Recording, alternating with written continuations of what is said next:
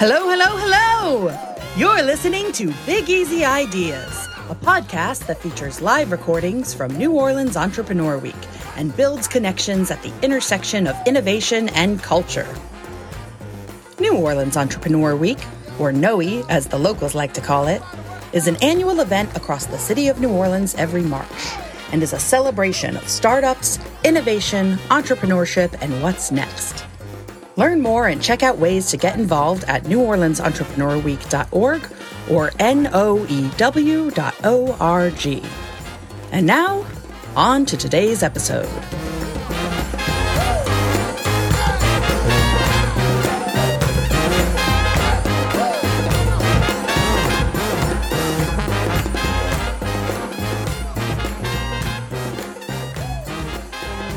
The Idea Village, in partnership with Halliburton Labs, brought to N O E twenty twenty-two a series of discussions to advance the thinking of climate, energy, and how the Third Coast is poised to deliver the future of energy faster.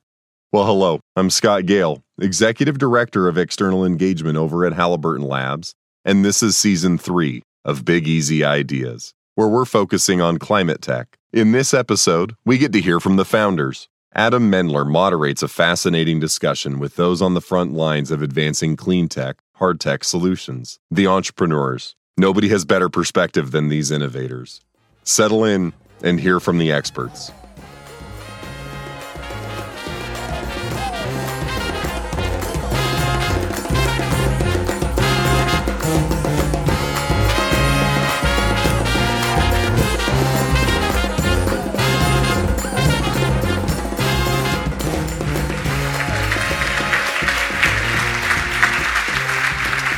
Excited to be here with a great panel today, and what I wanted to do was start off by asking each of our panelists for a quick introduction. If you can tell everyone who you are, what you do, why you're here today. Okay, thanks Adam. Uh, my name's James Martin. I'm C E O of a tech startup in renewable energy called Gulf Wind Technology. I've been in renewable energy since, actually got first into it in about nineteen ninety-seven, but really seriously into it in two thousand eight. Moved here to New Orleans in two thousand ten, and uh, all about introducing technology to product, so innovation to product that reduces the cost of renewable energy. And more specifically, I'm looking to solve the problems of bringing wind to the Gulf of Mexico. So hurricane-proof turbines, turbines that work in light wind conditions, and how we leverage all this massive talent we've got in the region to actually transition us into offshore wind. Shiva Adredi. Uh, I came to the States in two thousand eight. Energy has been my life. I lived in New Orleans half my life. Advano is my company. I'm co-founder, C E O. Basically, one of the biggest opportunities that we have in front of us is energy transition. I'm very thankful to be part of it. What we're doing specifically in that is making better batteries. So we produce one of the powders that go into the battery, and then that enhances the performance, because many of us who use like cell phones or electric cars, drones, and et cetera, there are many applications. There is a light years difference from the end user, what they want in their consumer products and the batteries that they're buying from Asia. So we're trying to close that gap, putting our materials in the battery. So basically, our vision is to have our materials in every battery on the planet so that you all have better devices, better transportation, and everything. Hi, my name is Thomas Brown. I'm a lifelong resident of Louisiana. I am the founder and president of e claim dot com, which is a software as a service for insurance carriers to manage their claims on the internet. And so I'm here to talk about my experience and what it was like to found and grow a company in New Orleans, and hopefully give a little bit of insight about how the network and friendships that I've made in and amongst the entrepreneurial ecosystem have helped me grow our business. Thank you. I'm Leonard Nelson, uh, C E O and co-founder of Natrx, and we provide nature-based solutions to the infrastructure market, and we focus specifically on linear infrastructure. So think of your, your coastlines, your pipelines, your power lines, your roads. And as you probably all know, there are a lot of those things in Louisiana. So we were a member of the EnergyX uh, Idea Village cohort in twenty twenty, which was critical for our growth and really understanding how can we help to provide more nature as a functional component of developing and deploying assets as we affect the energy transition. Really, really happy to, to be part of this panel and, and kick off the discussion today. And happy to have each of you here. My first question is for the man in the middle, Shiva. What is hard tech? Hard tech is usually harder. You can run a P R campaign or like marketing campaign and get like a million subscribers. It's very different. It has a technology behind, like that's the backbone. And then there is like an engineering, scientific backing to build the organization. Basically, people play the major role to build hard tech companies. So people, then you need to have a product, then you need to have right partnership. It requires more in-person time, more relationship building than other things, because you can use internet only a little bit. Uh, so that's the main difference with hard tech versus everything else. Does anyone else want to weigh in? Does anyone else have a different view or a slightly different perspective on what hard tech is all about? It's interesting, you know, when you talk to investors, right? A lot of investors will shy away from what they perceive as asset-heavy companies. But I, I personally believe it's a bit of an artificial distinction. So you look at something like A W S, it, it's supposedly asset-light, but there's actually an extreme and incredible amount of infrastructure, physical things behind that company. They're just making the experience better, and it's perceived as asset-light. But, you know, if a, if a B two B software company is spending seventy-five thousand dollars a month on A W S, you know, why is that any different than me having a, a lease on a, on a forklift? So I think as, as we look at these bigger challenges in society, you know, as, as founders, whether you're traditionally hard tech or you're traditionally soft tech, we need to think about how our technology impacts the physical world, right? If you're an app and you're distracting your users or you're burning up power with Bitcoin, you're no less responsible than a firm that has, you know, those actual physical assets on their balance sheet. Can each of you share with the audience how you got started? What was that aha moment? How did it come together? With wind energy, it's a pretty young industry. And by that, I mean comparable to hydrocarbon or oil and gas industry. So there's a lot of problem statements. So when you're in a larger company, and I actually was with a company, three M, which is a pretty innovative company for a large company, you get to see how a lot of the company structure and the company strategy is linked to a very particular path.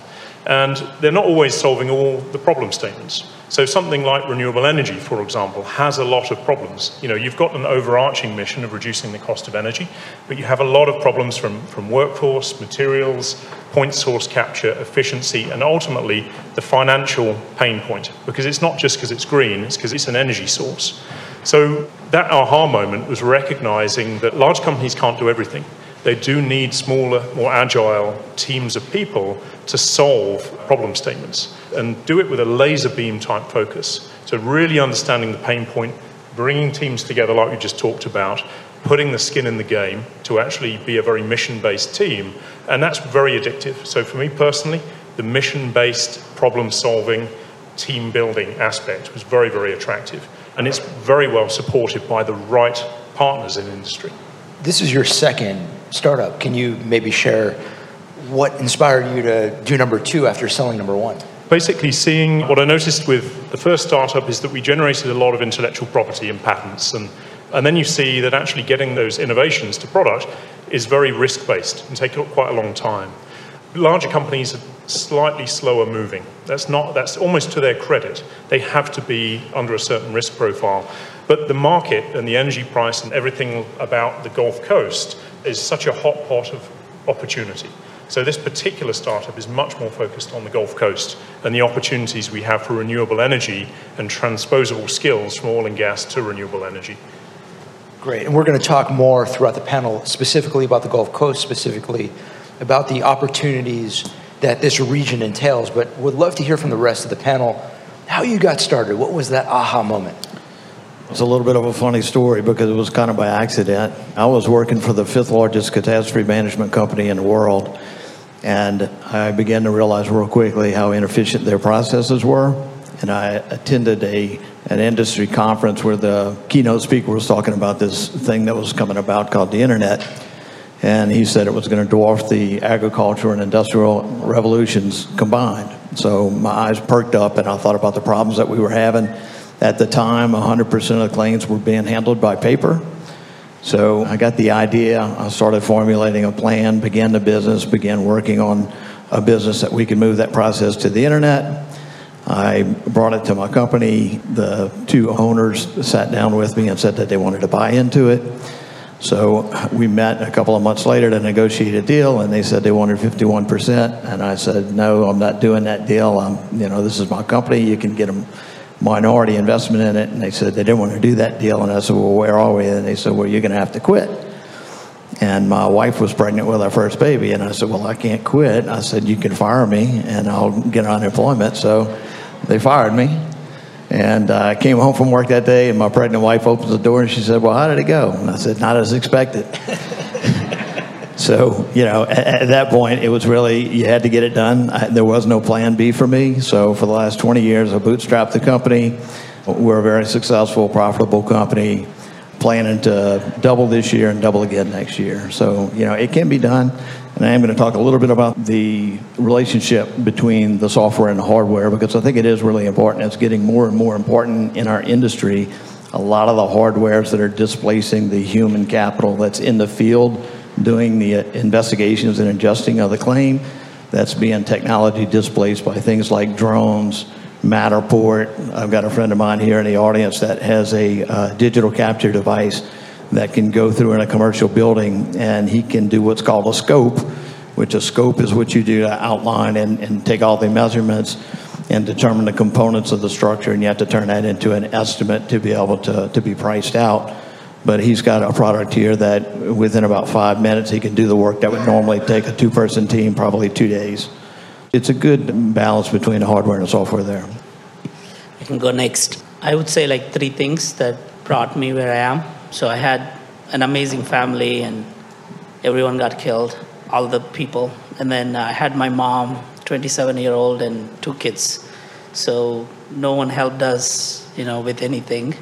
And the first time I and my mom, we started a restaurant business, made some money, went to the college. But we sold it. We made profit on that. So that was first time I thought that I could do something in my life. Before that, I didn't believe, because the country got independence seventy years ago. You basically, whenever the country is completely destroyed by foreign ruling, you have to, everyone in the country basically don't believe in themselves, because you really have to do a couple of things to believe in yourself. So that was a moment when I thought that I could do something and I can build something. Oil and gas, right? Like that was destroying the country, because we are now quadrupled the population, three hundred million to one point four billion.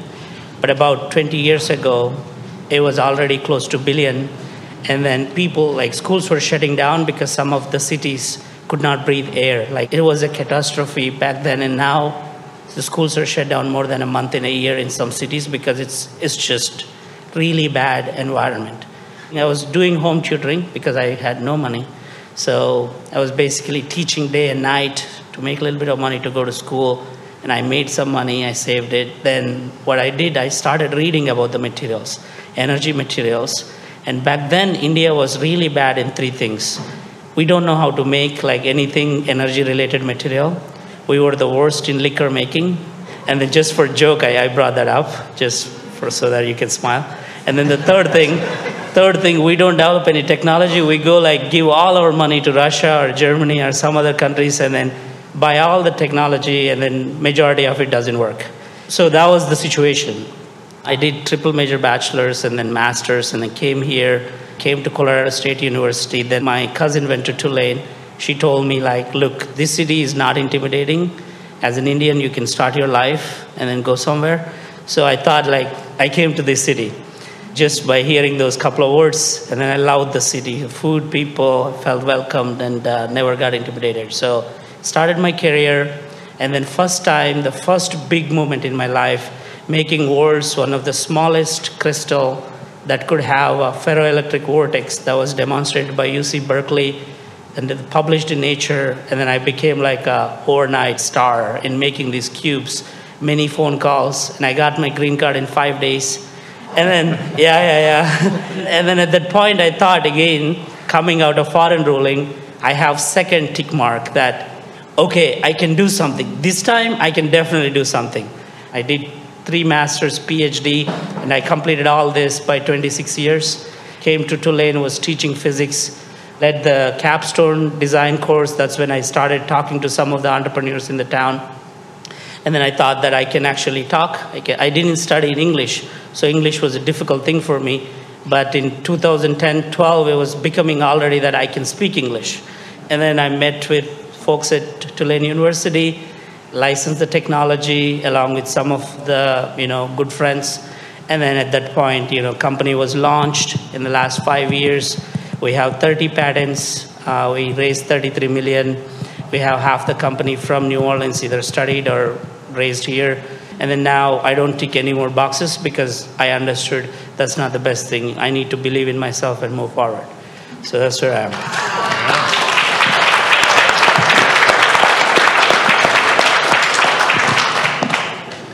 From our side, I think I'd like to point out in terms of the aha moments, uh, Tyler Ortego. Tyler's one of the co-founders of Natrx. And it actually, you know, the first aha moment was the late nineties, early two thousands. Looking at some of the challenges on the Louisiana coast that Justin Ehrenworth talked about this morning with erosion. Louisiana doesn't have rock, right? But it does have oysters, and oysters can grow on their own. And it's a lot cheaper to let nature provide those protective solutions.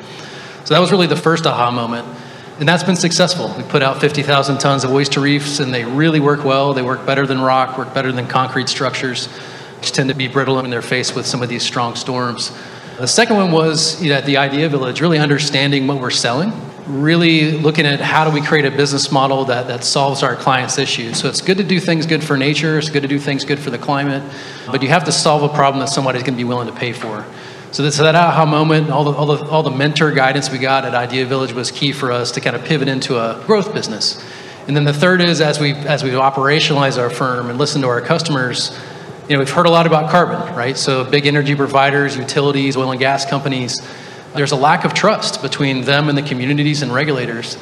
And over time, people don't want them to go deploy and develop new natural resources. And so we've gotten a lot of feedback on carbon. And the third aha moment is figuring out how to make a negative carbon rock. So we've kind of come full circle where can we help firms with social license, do things cost effectively, carbon negative and habitat positive? Can you protect the coast? Can you protect communities with nature? And I think the answer is yes. A couple of you've touched on this a little bit, but if we can maybe go around and if you can share with the audience, to what extent has the New Orleans ecosystem impacted your business? And what advice do you have for anyone in this room on how to best engage with the entrepreneurial ecosystem here in New Orleans? I moved over from England. I'm an American citizen now. Massive fan of New Orleans. But doing my M B A at Tulane, like meeting all the professors and the faculty at Tulane was a huge catalyst to getting the confidence to doing another one. I think we've talked about that a bit. But you've also got these other great organizations like G N O Incorporated, the L E D, Louisiana Economic Development. You do have a lot of support. There are many people in my phone that I can pick up the phone and call, very, very experienced leaders. And they answer the phone. Now, this isn't a novel part of New Orleans, so I'm told, with a lot of my friends and ex-colleagues who live around the world. This is a small, you know, it's a big, it's a big city, but it's a very, very welcome town. I think that's the thread we've all touched on. But you've got to be bold, and you've got to be able to articulate your problem statement. A particular person, actually, Michael Heck with G N O, we were in the founding stages. I needed to do a meeting with a big client. You know, I only had my home office. And he lent out their meeting space to have this fans- facilitate this fantastic meeting with this big energy company. But again, it's just these companies that want to help facilitate success. And you can reach out to them, whether it's a college, whether it's a university, Delgado, L E D, Tulane, L S U, U N O. There's just so many of them. And I think that's quite unique about it. I'll piggyback on that because I think that is very true of New Orleans and Louisiana in general. So I can't really speak to the rest of the world because I haven't lived there. I've started my business here. I do know the people of Louisiana quite well. Everybody here is resilient and willing to help out. I've never run into anyone that said no when you asked them for help or didn't refer you to a friend when you had a question that they couldn't answer. And I'll tell you a real quick story very on in our company's existence.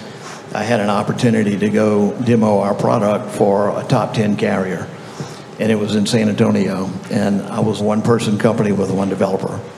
And so I was meeting with a panel of about twelve people, so it was a little bit embarrassing, definitely very intimidating, I talked to a buddy of mine, Mark Lewis, who was running the Louisiana Technology at the council at the time, and he goes, well, I'll go with you. And I said, well, what do you mean? He goes, well, you know, give me a business card. I'll go and I'll play like I'm your second employee. So he jumped on a plane and he came over there and he led a lot of the conversation with me, and we didn't get the business, but you know, it just goes to show the kind of people that we have here in Louisiana. And you know, you need to reach out, you need to ask for help, and I guarantee you that nobody's going to turn you down. John, you're the same way, buddy. You helped me out tremendously. One thing I love about this region is I think that Silicon Valley in a way has defined what a startup means. And I think this region is expanding that. And I might be guilty of being a tech bro of sorts. I've spent my time on the West Coast, but I think startups can be much broader than typical fintech, medtech, B two B software company. And we can solve physical challenges, some of these hard tech type solutions. And I think there's a lot of openness to that in the Gulf Coast, just because of the legacy and the heritage of the things that have been accomplished in this region. So I, I think that's something that's really special, and the investors and the mentors don't shut the door in your face when they, they, they don't hear B two B software or a certain C A C and a certain, you know, annual subscribers per year. A lot to say. I don't think we have only two minutes, but um, this city got the best logistics. We make one of the world's most dangerous chemicals that are needed for this world to run, and we ship them very carefully. And we have least amount of incidents where we messed up. So I think we know how to handle chemicals really well, better than anybody else. And we can actually uh, solve many energy problems. This state is all about energy, hospitality, it's the right mix, the formula is working. But now we have a lot of work to do, because whoever burns the coal in any, any part of the globe or anything someone else mess up, we will have the most impact. If anything is happening in Atlantic, Gulf of Mexico, will be the ones punished. And then we have this uh, current, like, you know, infrastructure bill. There is a lot of funding. We all need to work together to get majority of that capital to build our future, because otherwise we'll be facing all sorts of natural disasters. And we have some government capital right now available for us to build these businesses. Once we build these businesses, and all the gigafactories are happening around in the southeast part of the country, and then we can grow lots of jobs. But we have work to do. We cannot give all the manufacturing to Asia and then just do distribution here and then think that, oh, we're making money and then we're fine. My family and ten other families, fine. So we got to get out of that. We got to take the responsibility, manufacture, distribute it, solve the global problem. So a lot of work left, but we have the ecosystem to do it. Thank you. Thank you, everyone, for coming, and wish everyone a great rest of the afternoon and great rest of the conference.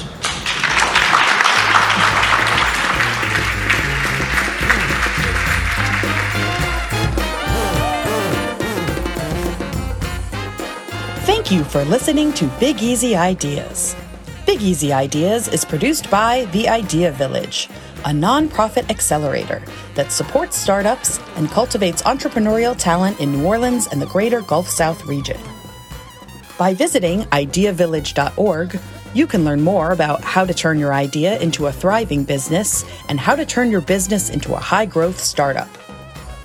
You can also learn more about opportunities to invest in startups, ways to mentor, partner, and support local industry-leading companies.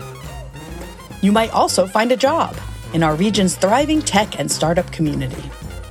The idea is it takes a village. So visit idea village dot org to explore how to get involved in the Gulf South's rapidly growing entrepreneurial ecosystem. The music for Big Easy Ideas is by The Young Fellas Brass Band from their new album Block Party, which is available now on all streaming platforms. You can find the Young Fellas Brass Band on the streets of New Orleans and at their website, young fellas brass band dot com. That's fellas with a Z, young F E L L A Z brass band dot com. And of course, we want to give a special thank you to all of the sponsors of New Orleans Entrepreneur Week, in addition to the year-round donors and supporters of the Idea Village, who make this work possible and keep this content accessible to all. And finally, thank you for listening. We can't wait to see you down in the Big Easy. Until next time.